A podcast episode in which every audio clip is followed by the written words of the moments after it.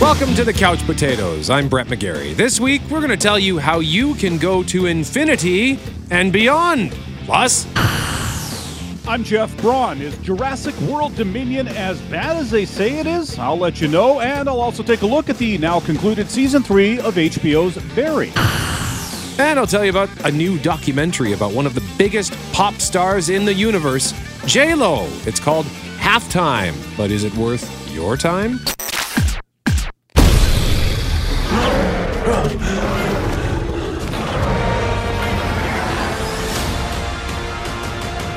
Doomsday clock might be out of time. Come back. I always come back. We're on the verge of extinction. Let's all try to stay positive. Nobody said saving the planet would be easy. Is that a dinosaur on your shoulder? Yeah. Why? Rated PG 13. Jurassic World Dominion has almost has made almost 400 million dollars worldwide so far, so it's well on its way to being a big success against not great reviews. It's a 30% on Rotten Tomatoes, the lowest in the franchise, and this movie it's not as bad as that Rotten Tomatoes score would suggest. For starters, it's a lot better than the last movie, Fallen Kingdom. That remains the absolute low point of the franchise by quite a bit, I would say. Now, is Dominion in the same league as the original? No, it's not. And it never was going to be.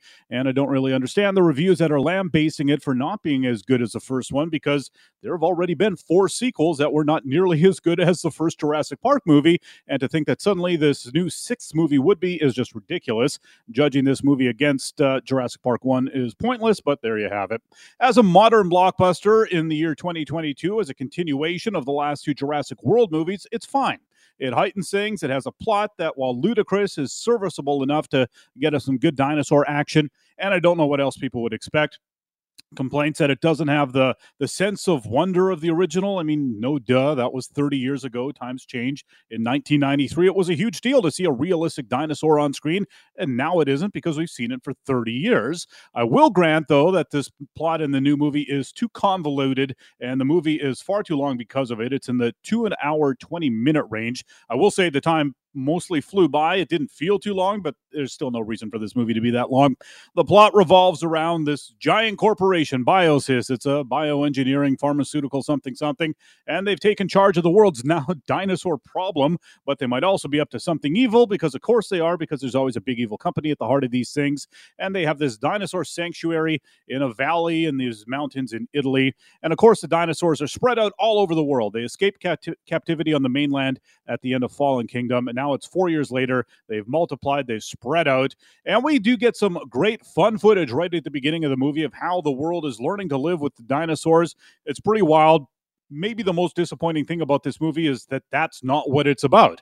After quickly bouncing around the world and picking up story threads from all these different characters Chris Pratt, Bryce Dallas, Dallas Howard, Jeff Goldblum, Laura Dern, Sam Neill, plus some new faces. The action kind of leads to the Biosyn facility quickly, and we have another installment of, you know, people trapped in the park with the dinosaurs. And the different characters have different reasons for all arriving there, but when you're being chased by a T Rex, it doesn't really matter how you got there, and that's the fun of the movie. I think the most successful thing the movie does is some of these scary encounters. There's stuff here that feels like it really belongs in a horror movie. I think they could have made a really good horror movie out of this. Ultimately, though, it feels like not nearly enough people were eaten by dinosaurs in this movie for some reason. And there are some truly silly stuff. There's a scene involving a laser pointer that is seriously too dumb to mention. That comes to mind quickly. But for every weird or bad decision the movie makes, I found it didn't linger. It just keeps chugging along. And I thought it was entertaining, and that's all I was really asking for. Maybe one of the problems it's also had in its reception is coming on the heels of Top Gun Maverick, which showed the world that it's still possible to really make just a kick ass sequel to something. Again, that's one sequel 35 years later, not the sixth movie in a series. I would suggest if Tom Cruise makes four more Top Gun movies, the last one won't be any better than Jurassic World Dominion. Uh, it, w- it, was fun to see the old gang again as well. Uh, Sam Neill uh, doesn't do a lot of running and jumping like he did in the first one. He's in his 70s at this point. The hardcore action is, you know, mostly saved for Chris Pratt, who's become the action hero. They could have put a few more laughs into it. Again, squandering Goldblum a little bit. Not as bad as they squandered him in the last movie, but it's also not quite as Goldbloomy as you might want. Surprisingly, I was for some reason, most excited to see Bryce Dallas Howard, and I loved her performance. She also gets the most horror movie scene as she tries to escape from a very scary situation. It's really good. Uh, it would be worth rewatching Fallen Kingdom if you're going to see this, if you haven't seen it yet. There's a lot of plot stuff with the kid in that movie that is continued here. And I honestly couldn't remember any of it when Dominion started. I guess they do explain it well enough, though. I was able to, you know, pick up what they were laying down, kind of thing. Overall, I thought it was a lot of fun, even if it was ultimately a little underwhelming. I don't think it's as bad as the critical lambasting it's received, but it's also not a top tier Jurassic Park movie. I think my rankings of the six movies would be uh, Jurassic Park at the top, easily followed by the Lost World, Jurassic World, then Dominion, then Jurassic Park 3, and finally Fallen Kingdom. Uh, overall, three couch cushions out of five, Brett, for Jurassic World Dominion. Not as bad as the critics would have you believe. All right. I'm good. Probably, I think I'll go check that one out because uh, although I should probably rewatch both Jurassic World and Fallen Kingdom before I go because I don't remember anything from that last movie. I uh, know it's bad, and it's it, that's the crappy thing is that this one sort of relies on some of the knowledge from that one, but to make people rewatch Fallen Kingdom is cruel and unusual. All right. So that was new last weekend. Going to be another big weekend for that one for sure. And this one as well is going to have a big weekend, no doubt. And this movie hails from this. To infinity and beyond. Toy Story. And of course, the voice of Buzz Lightyear, one of the iconic characters in the Disney Pixar Toy Story movies. He's a spaceman, voiced by Tim Allen. This weekend, we have a new animated film which reimagines Buzz Lightyear as a real spaceman, and it's simply called Lightyear.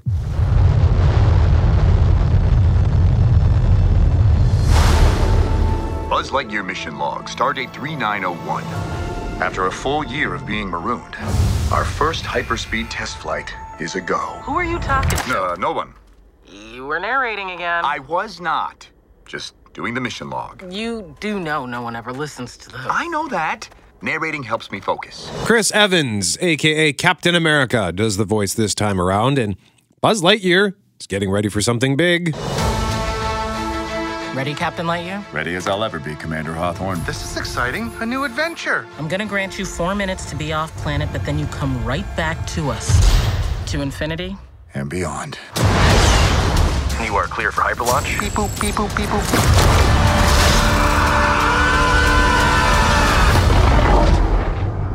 Buzz, that was utterly terrifying, and I regret having joined you. That voice at the end, by the way, is his robot companion, Sox, who is shaped like a cat for some reason, but it's fun.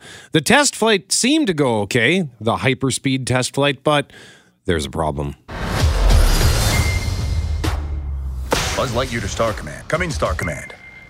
Why don't they answer? Hey, hey! Shh! The robots. The what? What is happening right now? Alisha? Oh no, that's my grandmother. But, Sox, how long were we gone? Meow, meow, meow, meow, meow. 62 years, 7 months, and 5 days. What? So Buzz's flight was only a few minutes long for him, but he jumped over 60 years into the future. Didn't expect that, I guess.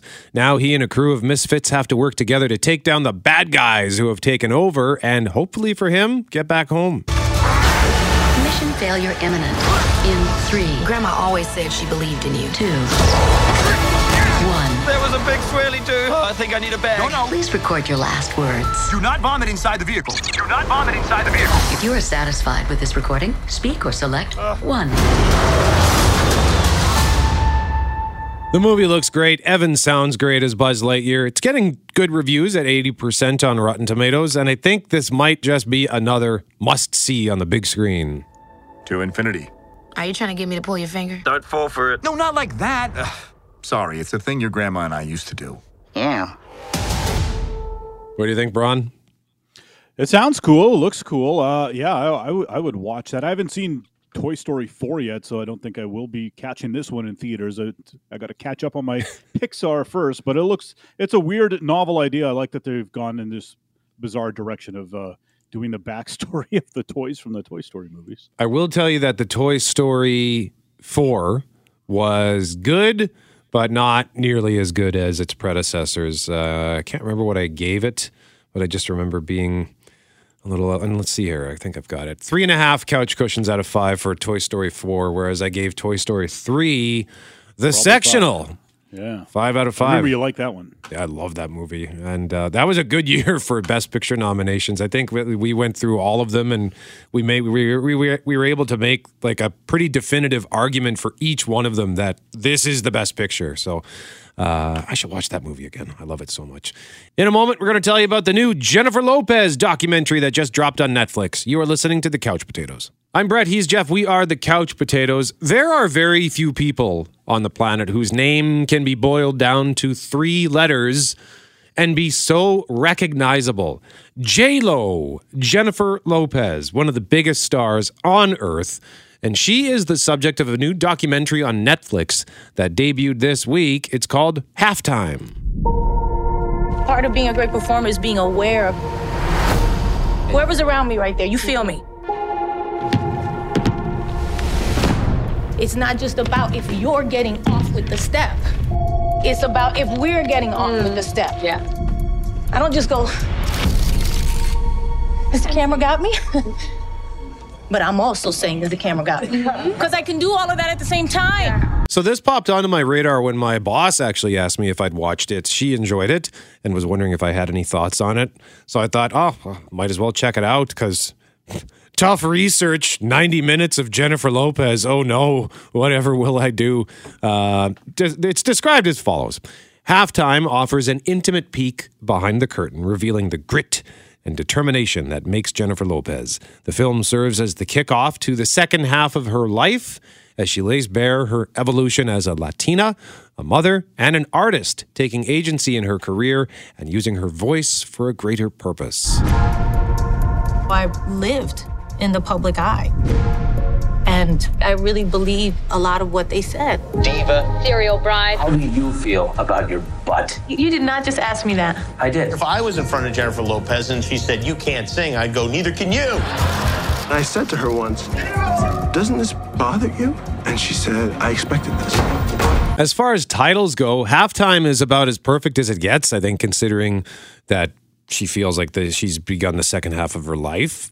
And because the primary story in this documentary is about the 2020 Super Bowl halftime show that Lopez co headlined with Shakira and all the prep work that went into it and the ensuing bumps in the road. We are on the edge of being able to get this on the field. I can't do it if you guys keep just pressing us. I'm trying to give you something with substance. Not just us out there shaking our asses. I want something real. More on that in a moment. Also, during that time, while she was getting ready for that halftime show, she was right in the thick of awards season thanks to her role as a stripper in the movie Hustlers. Do you think you'll be nominated for an Oscar? I mean, I hope so. Hustler's first reviews Jennifer Lopez is Oscar worthy. It was hard. So, as far as the halftime show is concerned, there was frustration from Jennifer Lopez that she had to co headline, not because she didn't want to share the stage with Shakira, but in previous years, it's there's one headliner and then they might have a special guest.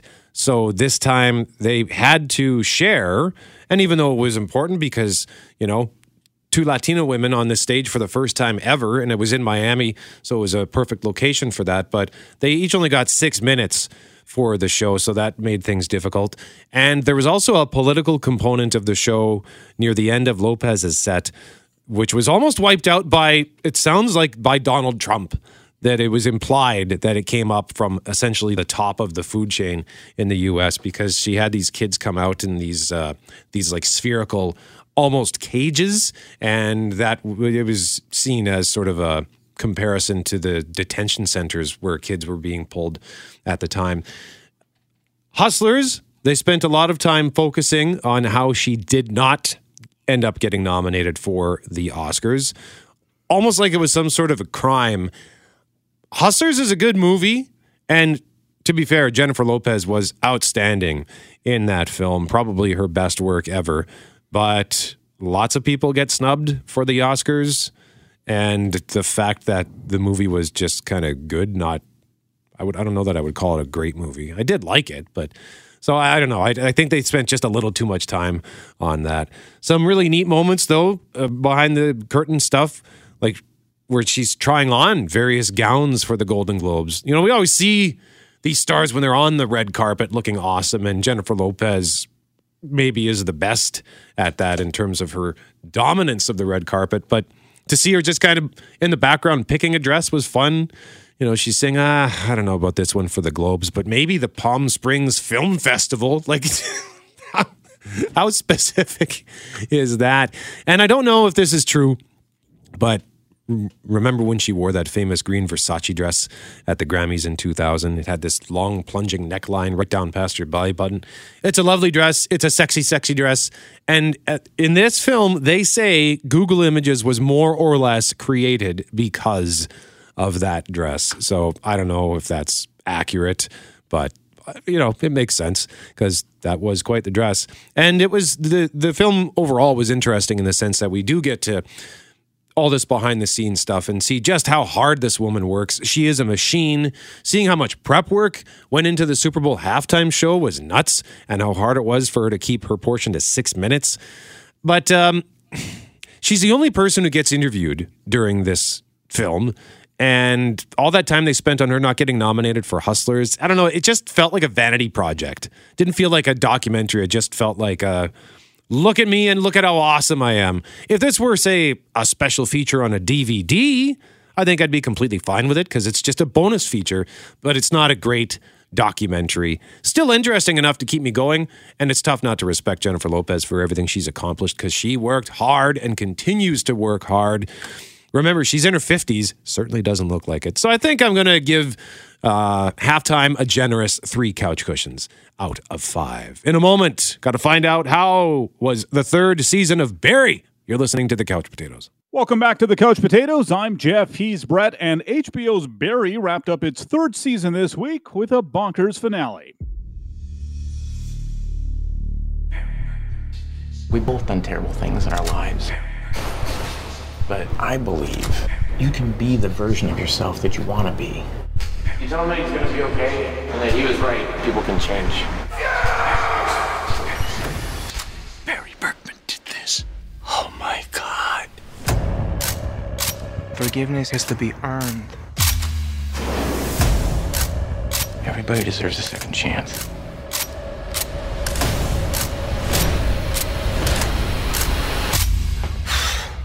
I'm like legit nervous. Barry is a comedy, and when it's funny, it's very funny. You expect that, obviously, from Bill Hader, who stars as Barry. But what you don't expect, even after three seasons, I think, is how well he does drama, not just in his acting either, as he is pretty much the main director of the show now as well, and he writes a lot of it too. The show began as this high concept thing where Hader plays Barry, a hitman who wants to become an actor in Los Angeles. He joins Henry Winkler's acting class and befriends the other actors, who, of course, don't know about his other job.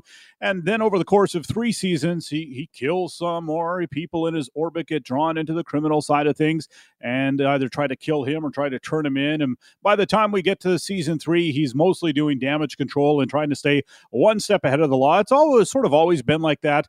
But the acting for Barry in season three really takes a back seat. And that's where a lot of the comedy came in. Now, the show is still funny, but the ending of the season really wasn't. The finale for season three was a dramatic showcase, very light on laughs, very heavy on characters being put through the emotional ringer. His ex girlfriend, for example, Sally, she's still very much in the acting story. Uh, it's pretty wild. While people are being killed left and right in every other corner of the show, Sally's adventures in Hollywood are just as stressful to watch because her life depends on the whims of all these Hollywood executives and stuff. And she takes it so seriously. It, really feels more life and death than a lot of the actual life and death stuff going on. It's also a terrific uh, satiric takedown of Hollywood.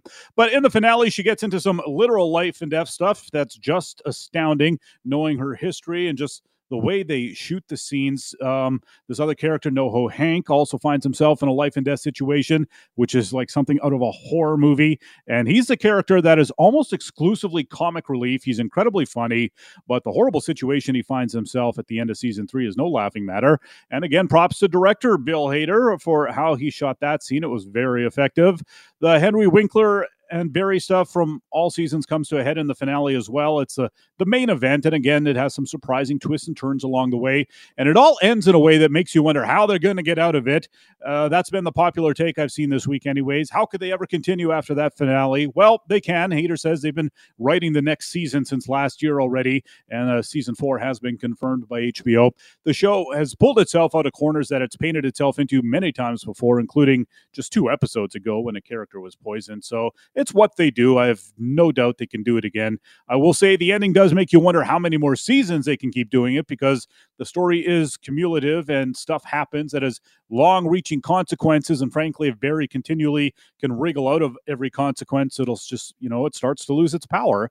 I do have absolute faith, though, that Bill Hader will figure out the appropriate course of action and end the show at the right time and not, you know, drag it out year after year. I don't know what his career aspirations are at this point, but he's very good at directing this show. And I'm pretty sure he could already book more than enough work as a director for hire that he doesn't need to keep making Barry past its best before date just so he can continue to have a job. And frankly, Barry has been successful enough on every front that I'm pretty sure HBO or Netflix or anyone else would give him a shot at creating a new show if that's what he wants to do. I, I, in short, he's proved himself. He said he doesn't need to drag out Barry out of worry that he won't be able to find another fulfilling project. He's written his own ticket at this point.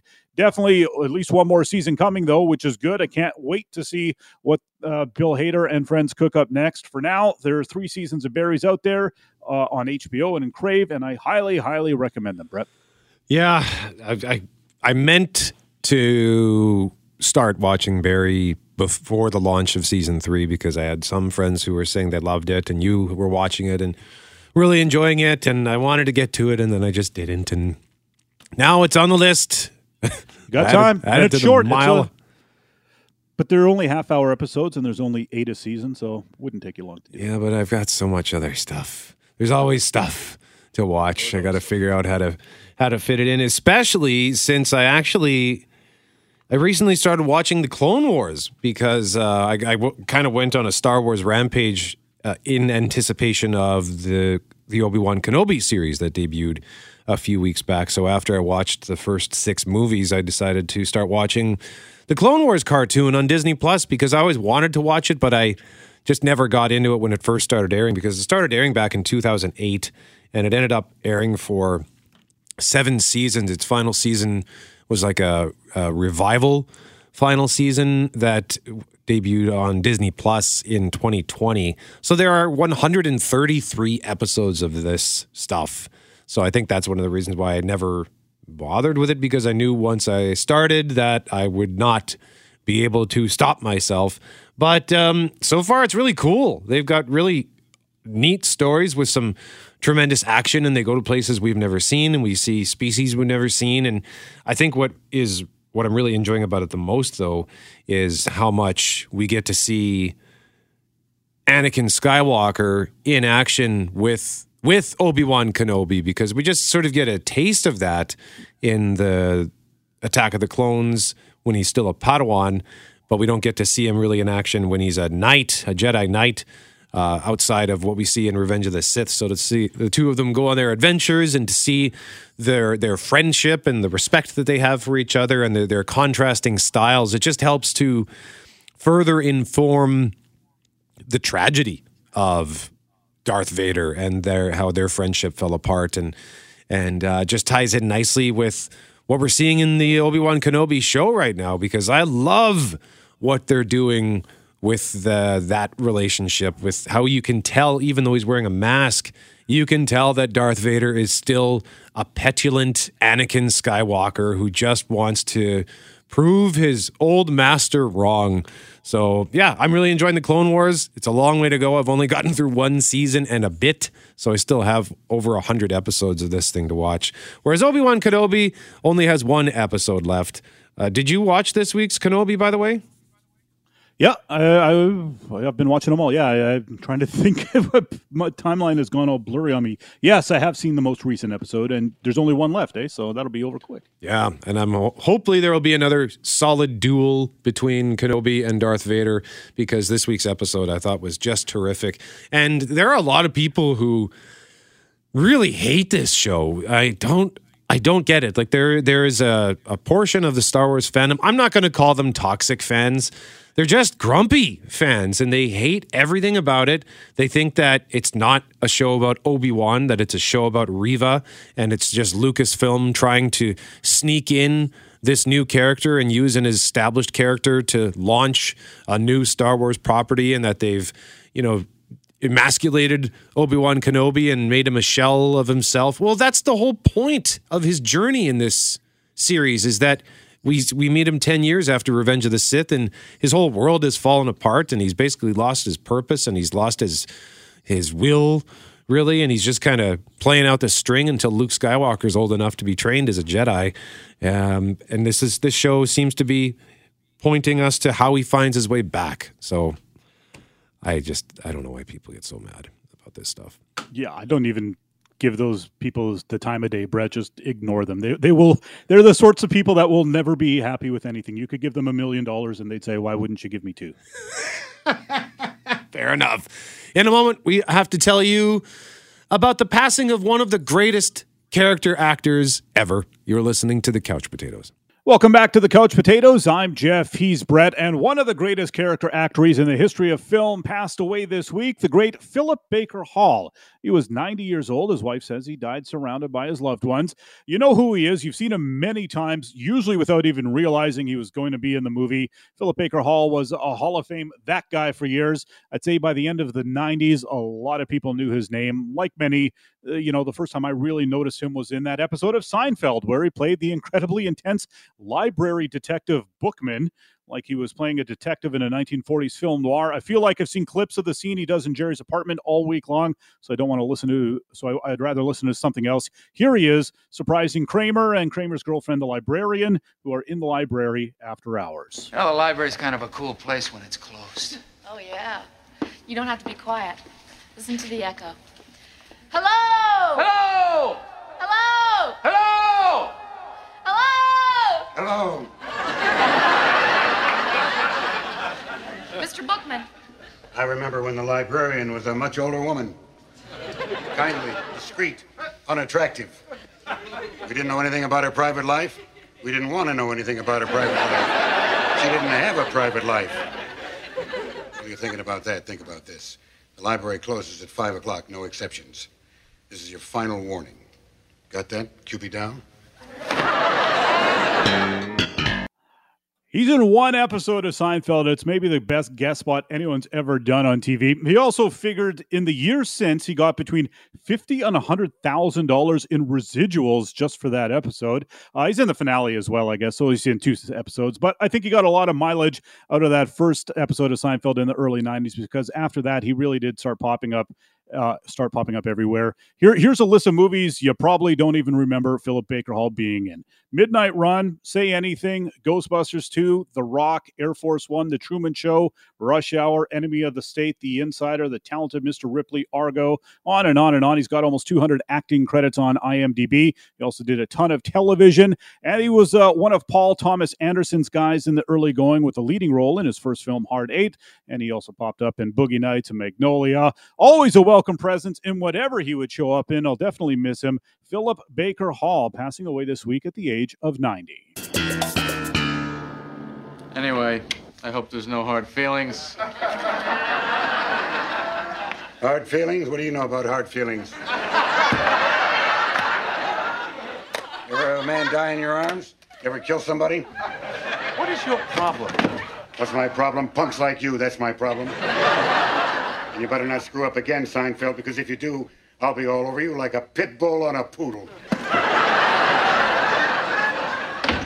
That is one tough monkey. The fact that they never brought him back for like a follow up or a sequel, I think is a testament yeah. to just how great that show is and how smart it is because by not trying to recreate it or or expand on it, it, it makes it, as you pointed out, probably the best guest spot ever and one of the most legendary episodes of television, I think, ever. Yeah. And Jerry Jerry's very smart like that. He would know that, oh, if we bring him back, it like there's no way it can be better than it was. So why would we even try? Because we'll just all we'll do is dilute it and bring it down. And Seinfeld was very much like that. He always said the writers would come up to him and say, "This is a great idea. We've done stuff like this before," and he would always say, "That is not a point in its favor. We've done stuff like it before. I don't want to do it anymore." So. He, he, he, you're right. He knew Seinfeld was uh, he knew about stuff like that, and they knew they had lightning in a bottle with that one episode of Philip Baker Hall. How could you ever top it? And while we got a couple of minutes left here, I've been meaning to tell you about this. I just keep forgetting. But I watched this a few weeks ago when it debuted on Disney Plus Chip 'n Dale Rescue Rangers. Real Hollywood story. Chip 'n Dale Rescue Rangers, the show that defined a generation and turned two unknown chipmunks into international superstars. But his success took Chip 'n Dale to new heights, To many more seasons of the Rescue Rangers. We were living the dream, dancing the Roger Rabbit with Roger Rabbit. no one ever imagined it could all come crashing down. Torn by vanity. You look different. Hey, it's no secret I had the CGI surgery done. Consumed by temptation. My love of cheese got the best of me. I just love it so much. More, please. More, please. Is it possible that two living legends are destined to reunite? Chip 'n Dale Rescue Rangers came out uh, about a month ago, I guess now, on Disney Plus. I loved the Rescue Rangers cartoon when it was on TV in the early late 80s or early 90s whenever it was. And this so this is a really fun kind of celebration of that show, but it also kind of lampoons it in such a unique way. This and the combination the of animation styles in this is so cool because as you heard there Dale got CGI surgery so he is CG animated whereas Chip still looks like normal animation like traditional animation and the number of cartoon characters just for that alone I think it's worth watching just to see if you can spot all of the cameos because cartoons from every corner of storytelling pop up in this. It's not just Disney characters. We've got Transformers in there. We've got South Park characters in there. You've got anime characters. It's really it's ambitious and it's the kind of movie I think that you could probably watch 50 times and not see everything that's happening on the screen. And it was just fun. Like it was it was a fun nostalgia trip and I would think I th- I think I'm safe saying this. It's a live action cartoon that's entirely for adults because I don't think kids would get anything out of this. I shouldn't assume that, but they wouldn't know a lot of what's what's happening. Like this is meant for people who watched were grew up with Chip 'n Dale, grew up with the Rescue Rangers, and watched all those old cartoons, and uh, it was a blast. So I'm going to give Chip 'n Dale Rescue Rangers four couch cushions out of five.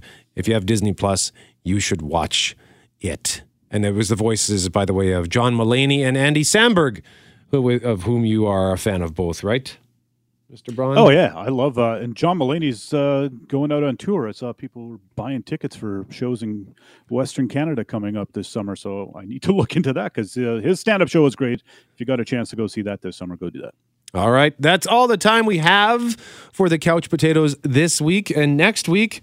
Who knows? Maybe we'll review Top Gun Maverick again because I want to go see it on that um, that Screen X thing, the one where they have the the sort of panoramic with the extra screens on the side, where they they add footage. Like there are some shots where you get extra footage on the sides that they shot specifically just for that format. So I don't know. I think I might need to go see it again. I'm Brett. He's Jeff. We are the Couch Potatoes. Remember, if it requires getting up off the couch, don't bother.